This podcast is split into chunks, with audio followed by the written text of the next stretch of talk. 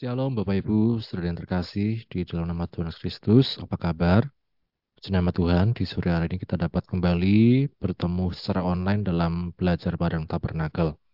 Mari sebelum kita belajar lebih lanjut dari firman Tuhan, kita sama-sama berdoa. Bapak kami bersyukur untuk penyertaan-Mu sepanjang hari ini. Hingga di sore hari ini kami dapat kembali berkumpul Tuhan untuk belajar dari firman-Mu. Bukalah hati kami, pikiran kami, dan mampukan kami roh kudus untuk menjadi pelaku firman-Mu. Kami bersyukur, ini doa kami, di dalam nama Tuhan Yesus kami berdoa, haleluya. Amin. Puji Tuhan, Bapak Ibu sudah sekalian, kita akan melanjutkan pembelajaran kita tentang tabernakel. Kita sudah sampai di episode yang ke-23. Dan kita melihat di sini Bapak Ibu sudah sekalian, kita masih mengulang kembali ya tidak bosan-bosannya kita ulang tentang skema tabernakel ini yang juga menjadi satu gambaran dalam kehidupan kita sebagai orang percaya atau pengikut Kristus. Kita mulai dari pintu gerbang di mana kita percaya kepada Tuhan Yesus Kristus sebagai Tuhan dan juru selamat kita. Di mesbah korban bakaran di sini menandakan adanya korban yang dulu digunakan oleh para imam yang mengorbankan baik itu korban penghapus dosa, penebus salah, dan lain sebagainya, yang itu digunakan untuk tebusan bagi dosa-dosa orang Israel. Dan bagi kita sekarang, ini merupakan satu pengingat kita tentang korban Kristus, yang dikatakan itu menebus dosa kita manusia berdosa. Korban dalam bentuk hewan dan lain sebagainya tidak mampu untuk menebus secara total ya tentang dosa manusia.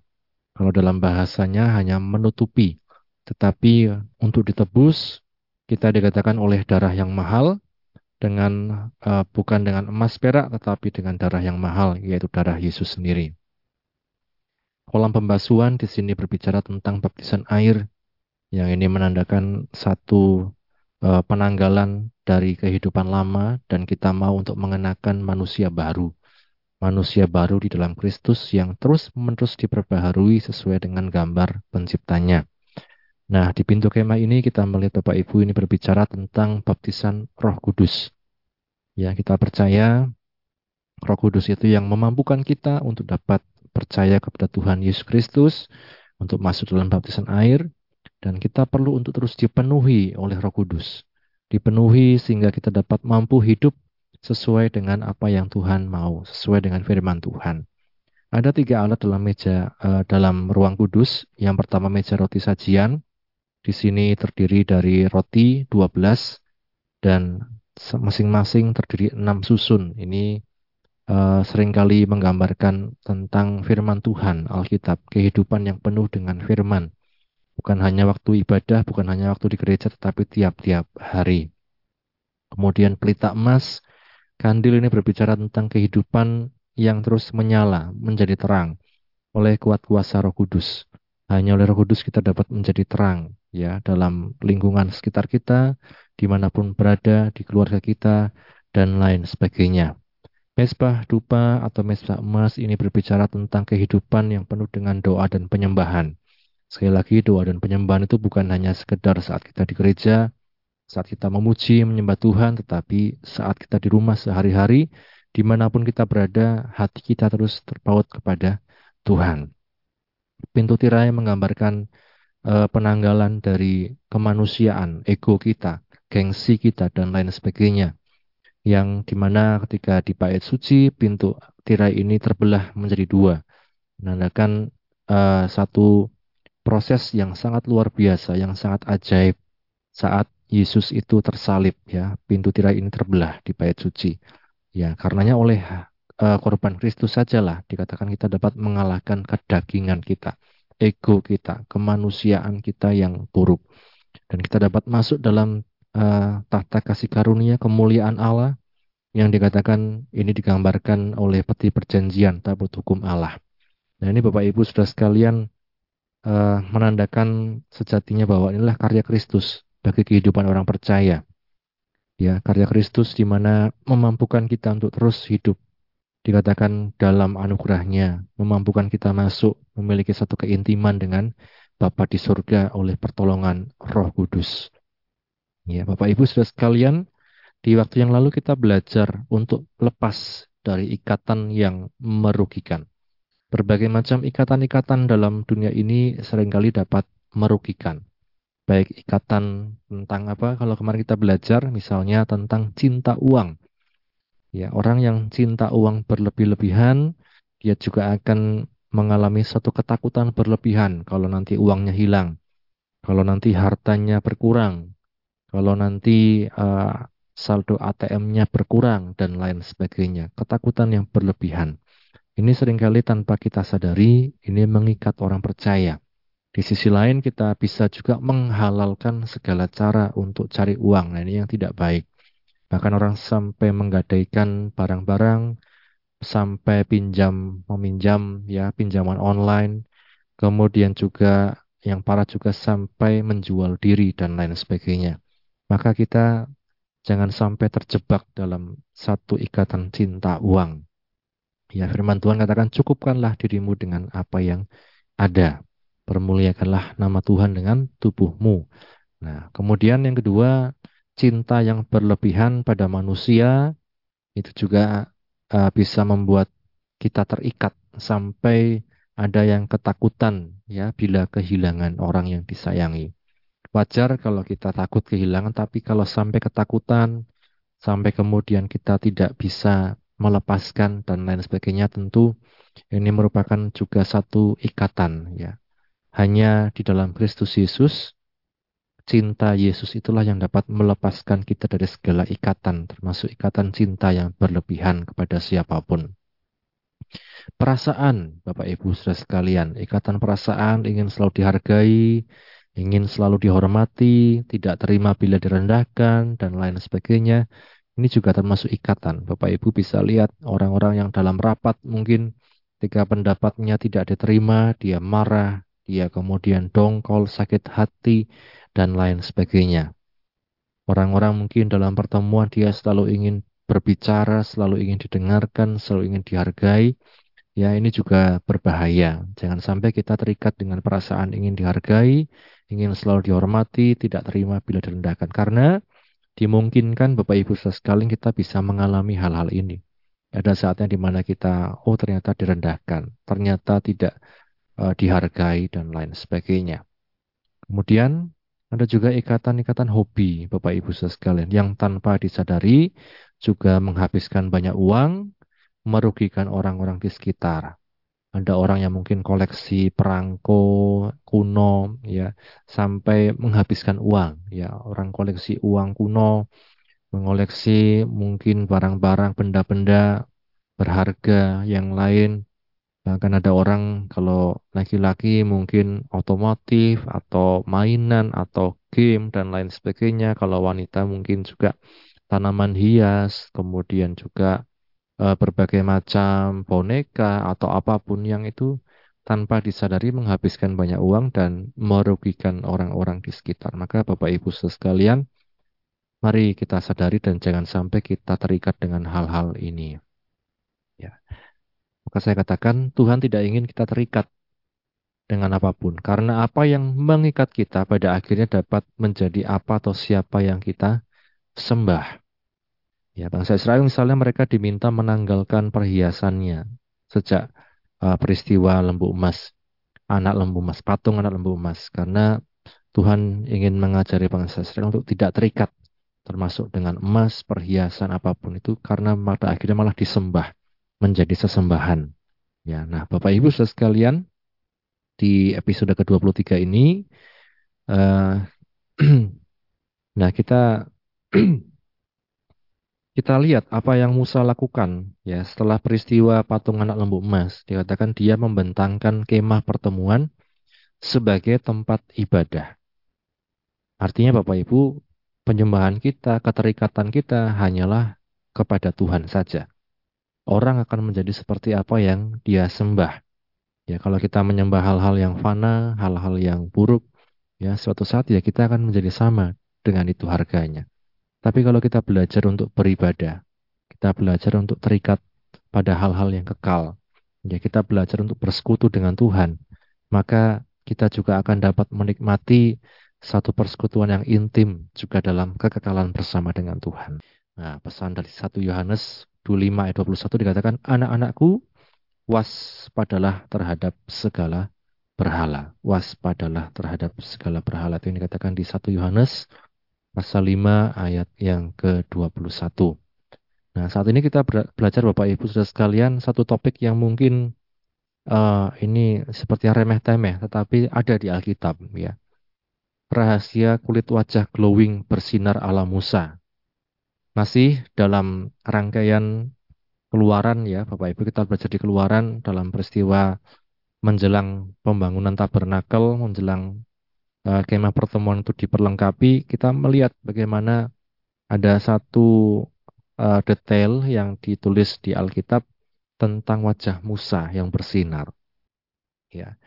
Kita melihat Bapak Ibu sekalian, tadi saya katakan ya bahwa Musa membentangkan kemah pertemuan sebagai tempat ibadah.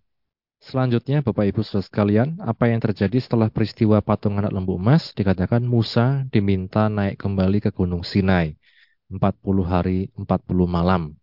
Ya, di sana Tuhan dikatakan memberikan peringatan-peringatan, memberikan perintah-perintahnya. Kita buka ayatnya di dalam Keluaran pasal yang ke-34. Keluaran pasal yang ke-34, mulai ayat 1 akan saya baca. Berfirmanlah Tuhan kepada Musa, pahatlah dua loh batu sama dengan yang mula-mula. Maka aku akan menulis pada loh itu segala firman yang ada pada loh yang mula-mula, yang telah kau pecahkan. Bersiaplah menjelang pagi dan naiklah pada waktu pagi ke atas gunung Sinai, berdirilah di sana menghadap aku di puncak gunung itu tapi janganlah ada seorang pun yang naik bersama-sama dengan engkau, dan seorang pun tidak boleh kelihatan di seluruh gunung itu. Bahkan kambing domba dan lembu sapi pun tidak boleh makan rumput di sekitar gunung itu. Lalu Musa memahat dua loh batu sama dengan yang mula-mula. Bangunlah ia pagi-pagi dan naiklah ia ke atas gunung Sinai, seperti yang diperintahkan Tuhan kepadanya, dan membawa kedua loh batu itu di tangannya. Kita lihat di sini Bapak Ibu saudara sekalian bahwa Musa diperintahkan untuk membuat dua loh batu kemudian naik kembali ke Gunung Sinai. Ini diperintahkan Tuhan. Ayat yang kelima, turunlah Tuhan dalam awan lalu berdiri di sana dekat Musa serta menyerukan nama Tuhan.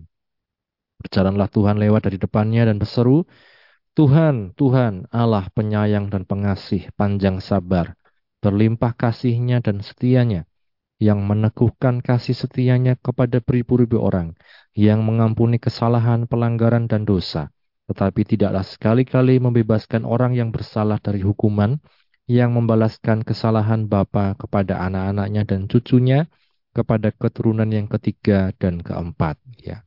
Ayat yang ke-8, segeralah Musa berlutut ke tanah lalu sujud menyembah.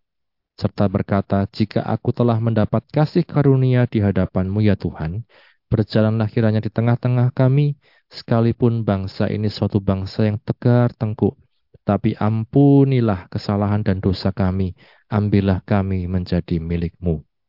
Ini Bapak Ibu, jadi Tuhan memperkenalkan diri sebagai Tuhan yang penyayang, pengasih, penuh dengan kasih setia, dan lain sebagainya. Dan dikatakan uh, permintaan Musa, mari Engkau Tuhan berjalanlah di tengah-tengah kami, karena Engkaulah yang uh, pencipta segala, Engkaulah yang mampu mengatur segalanya, Engkaulah yang memiliki segalanya dalam kehidupan kami. Ini Bapak Ibu sekalian, uh, firman Tuhan kemudian di ayat yang ke-10, firmannya, Sungguh aku mengadakan suatu perjanjian di depan seluruh bangsamu ini akan kulakukan perbuatan-perbuatan yang ajaib seperti yang belum pernah dijadikan di seluruh bumi di antara segala bangsa. Seluruh bangsa yang di tengah-tengahnya engkau diam akan melihat perbuatan-perbuatan Tuhan. Sebab apa yang akan kulakukan dengan engkau sungguh-sungguh dahsyat. Tapi engkau berpeganglah pada yang kuperintahkan kepadamu pada hari ini. Lihat, aku akan menghalau dari depanmu orang Amori, orang Kanaan, orang Het, orang Feris, orang Hewi, dan orang Yebus. Ini Bapak Ibu, jadi ada satu perjanjian dan ada satu peringatan Tuhan. Maka tadi dikatakan Tuhan memberikan atau mengingatkan kembali firman-Nya. Ya. Ayat 12, berawas-awaslah jangan kau perjanjian dengan penduduk negeri yang kau datangi itu, supaya jangan mereka menjadi jerat bagimu di tengah-tengahmu. Sebaliknya, mesbah-mesbah mereka haruslah kamu rubuhkan, tugu-tugu berhala kamu remukkan, dan tiang-tiang berhala kamu tebang. Bapak Ibu, ini tentang penyembahan kembali. Jangan jatuh kepada penyembahan berhala kembali, ya. Ini pesan Tuhan. Sebab janganlah engkau sujud menyembah kepada Allah lain karena Tuhan yang namanya cemburuan adalah Allah yang cemburu. Janganlah engkau sampai mengadakan perjanjian dengan penduduk negeri itu apabila mereka bercinah dengan mengikuti Allah mereka dan mempersembahkan korban kepada Allah mereka, maka mereka akan mengundang engkau dan engkau akan ikut makan korban sembelihan mereka. Jadi jangan sampai terjebak, terikat kepada penyembahan yang salah meskipun ada ajakan ya dari penduduk negeri itu, penduduk yang akan bangsa Israel datangi. Apabila engkau mengambil anak-anak perempuan mereka menjadi istri anak-anakmu, dan anak-anak perempuan itu akan bersinah dengan mengikuti Allah mereka, maka mereka akan membujuk juga anak-anakmu laki-laki untuk bersinah dengan mengikuti Allah mereka tentang pergaulan. Ya, jangan sampai dikatakan kita salah bergaul, salah memiliki pasangan hidup yang justru membawa kita jauh dari Tuhan. Janganlah kau buat bagimu Allah tuangan. Ya, ini tentang patung anak lembu emas. Kembali Tuhan ingatkan, jangan buat Allah lain. Hari raya roti tidak beragi haruslah kau pelihara. Tujuh hari lamanya engkau harus makan roti yang tidak beragi seperti yang kau perintahkan kepadamu pada waktu yang ditetapkan dalam bulan Abib. Sebab dalam bulan Abib itulah engkau keluar dari Mesir.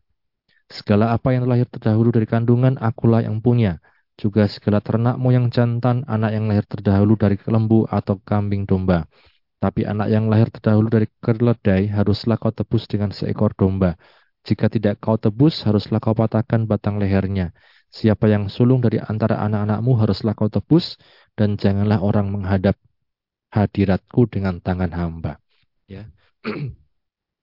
Ini Bapak Ibu sekalian berbagai macam peraturan atau peringatan yang diingatkan Tuhan kepada Musa untuk disampaikan kepada bangsa Israel. Enam hari lamanya engkau bekerja, tetapi pada hari yang ketujuh haruslah engkau berhenti, dan dalam musim membajak dan musim menuai haruslah engkau memelihara hari perhentian juga. Jadi tahu waktunya istirahat kapan, jangan semua untuk kerja.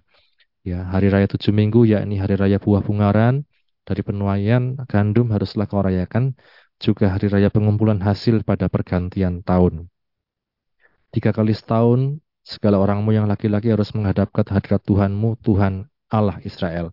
Sebab aku akan menghalau bangsa-bangsa dari depanmu dan meluaskan daerahmu dan tiada seorang pun yang akan mengingini negerimu apabila engkau pergi untuk menghadap ke hadirat Tuhan Allahmu tiga kali setahun. Janganlah darah korban sembelihan yang kepadaku kau persembahkan beserta sesuatu yang beragi dan janganlah darah dari korban sembelihan pada hari raya Paskah bermalam sampai pagi yang terbaik dari buah bungaran hasil tanahmu haruslah kau bawa ke dalam rumah Tuhan. Janganlah kau masak anak kambing dalam susu induknya. Ini berbagai macam peringatan yang disampaikan Tuhan lewat Musa kepada bangsa Israel. Ya, maka berfirmanlah Tuhan kepada Musa, tuliskanlah segala firman ini sebab berdasarkan firman ini telah kuadakan perjanjian dengan engkau dan dengan orang Israel.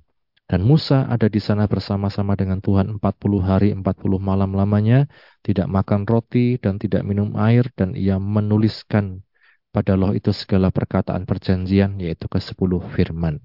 Bapak Ibu sudah sekalian bisa melihatnya di keluaran pasal 20 tentang ke-10 firman atau dasatitah Tuhan. Jadi 40 hari 40 malam hanya kekuatan dari Tuhan yang memampukan Musa ya, tidak makan roti, tidak minum air, dan sambil itu ia menuliskan segala pada loh itu segala perkataan perjanjian yakni ke-10 firman Allah. Ayat 29, ketika Musa turun dari gunung Sinai, kedua loh hukum Allah ada di tangan Musa. Ketika ia turun dari gunung itu, tidaklah ia tahu bahwa kulit mukanya bercahaya oleh karena ia telah berbicara dengan Tuhan. Nah, di sini yang menjadi tema kita Bapak Ibu, tema yang sepertinya remeh-temeh tapi sering kali mungkin orang lewatkan bahwa ada rahasia muka bercahaya ala Musa. Bahwa apa? Karena ia berbicara dengan Tuhan. Karena ia bergaul intim dengan Tuhan. Ayat 30. Ketika Harun dan segala orang Israel melihat muka Musa, tampak kulit mukanya bercahaya, maka takutlah mereka mendekati dia. Tapi Musa memanggil mereka, maka Harun dan segala pemimpin jemaah itu berbalik kepadanya, dan Musa berbicara kepada mereka. Sesudah itu mendekatlah segala orang Israel, lalu disampaikannya kepada mereka segala perintah yang diucapkan Tuhan kepadanya di atas gunung Sinai. Setelah Musa selesai berbicara dengan mereka, diselubunginya lah mukanya. Tapi apabila Musa masuk menghadap Tuhan untuk berbicara dengan dia, ditanggalkannya lah selubung itu sampai ia keluar, dan apabila ia keluar, dikatakannya lah kepada orang Israel apa yang diperintahkan kepadanya. Apabila orang Israel melihat muka Musa bahwa kulit Musa bercahaya, maka Musa menyelubungi mukanya kembali sampai ia masuk menghadap Tuhan untuk berbicara dengan Tuhan. Ya Bapak Ibu sekalian, jadi seperti yang kita baca tadi, ya satu hal yang sederhana yang dapat juga kita terapkan, ya kita alami dalam kehidupan kita, seperti Musa dikatakan dia memiliki satu hubungan yang intim dengan Tuhan. Bergaul, berdoa dengan Tuhan. Ya, di Gunung Sinai membuat Musa mukanya bercahaya. Perjumpaan dan pergaulan dengan Tuhan itulah yang membuat muka Musa bisa bercahaya. Nah, kita pun Bapak Ibu Saudara sekalian jangan sampai kita lebih apa ya kalau saya katakan bisa mengeluarkan sekian banyak uang ratusan ribu bahkan jutaan untuk perawatan dan lain-lain yang membuat muka kita mungkin lebih bersinar, lebih glowing, lebih apa pun lah istilahnya. Tetapi kita lupa untuk menjaga persekutuan kita dengan Tuhan. Ya, padahal dikatakan satu hal yang sederhana, bersekutu dengan Tuhan, berdoa, berada di hadirat Tuhan itu yang bisa membuat muka kita bercahaya. Karena itu saya katakan skincare terbaik adalah memiliki saat intim dengan Tuhan tiap hari. Dialah sumber kasih karunia, damai sejahtera, sukacita dalam hidup kita. Apa yang nampak dari muka itu berasalnya dari hati. Kita mungkin bisa uh, seglowing apa pun muka kita, tetapi hati kita dongkol, hati kita benci sama orang, ya jadinya seperti orang-orang di sinetron Indosiar itu ya yang jahat-jahat. Mereka cantik-cantik, make upnya mahal-mahal, tetapi hatinya jahat. Ya ini peran-peran yang jahat ya. Tapi kita mari lebih dahulu kita bereskan hati. Apakah ada sumber kasih karunia, damai sejahtera, sukacita dalam hati kita? Itu yang menjadi pertanyaan Bapak Ibu Saudara sekalian. Tanpa yang mahal-mahal pun kita bisa terlihat cerah, bisa terlihat glowing saat ada kasih karunia, damai sejahtera, sukacita. Ya, firman Tuhan katakan ya ayat yang sederhana juga di uh, Amsal 4 ayat yang ke-23 tentang sesuatu yang bercahaya, sesuatu yang memancar. Amsal 4 ayat 23 dikatakan jagalah hatimu ya.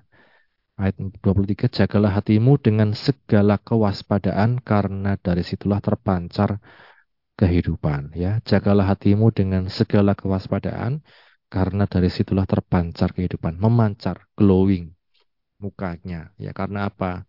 Hatinya dijaga. Siapa yang menjaga? firman Tuhan. Ya. Maka ketika diucapkan berkat kepada orang Israel pun kita melihat dalam ucapan berkat di bilangan pasal 6 ayat 22 mulai Tuhan berfirman kepada Musa, berbicaralah kepada Harun dan anak-anaknya. Beginilah harus kamu memberkati orang Israel. Katakanlah kepada mereka, Tuhan memberkati engkau dan melindungi engkau. Tuhan menyinari engkau dengan wajahnya dan memberi engkau kasih karunia. Tuhan menghadapkan wajahnya kepadamu dan memberi engkau damai sejahtera. Jadi Bapak Ibu, beberapa kali dikatakan ada sinar, ada wajah. Tuhan memberkati engkau dan melindungi engkau. Amin. Tuhan menyinari engkau dengan wajahnya dan memberi engkau kasih karunia. Amin. Ada kasih karunia dalam hati kita.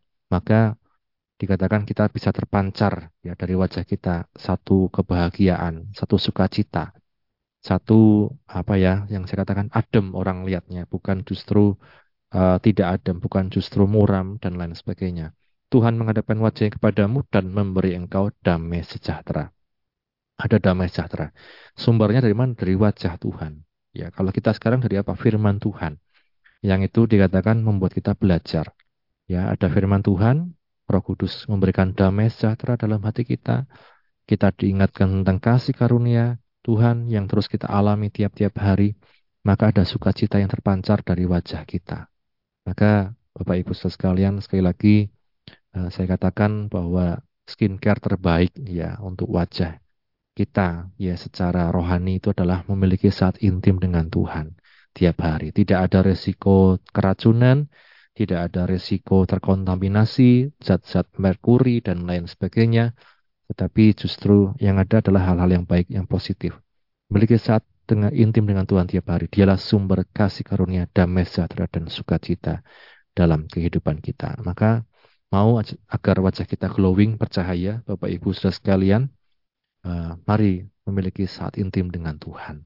Ini salah satu tahapan yang Musa lewati sebelum dia kemudian kembali diperintahkan Tuhan ya berbicara kepada orang Israel tentang tabernakel.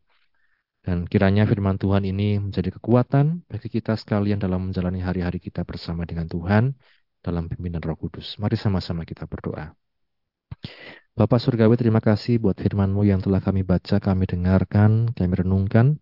Tolong kami untuk dapat memiliki satu waktu yang intim bersama dengan Engkau, pergaulan yang erat dengan Engkau Tuhan, saat-saat yang intim dengan Engkau Tuhan, sehingga wajahmu itu yang memberikan kedamaian dalam hati kami, sinar wajahmu itu yang kemudian terus mengingatkan kami akan kasih karuniamu dalam hidup kami, terutama juga oleh karya korban Kristus yang menyelamatkan setiap kehidupan kami orang berdosa.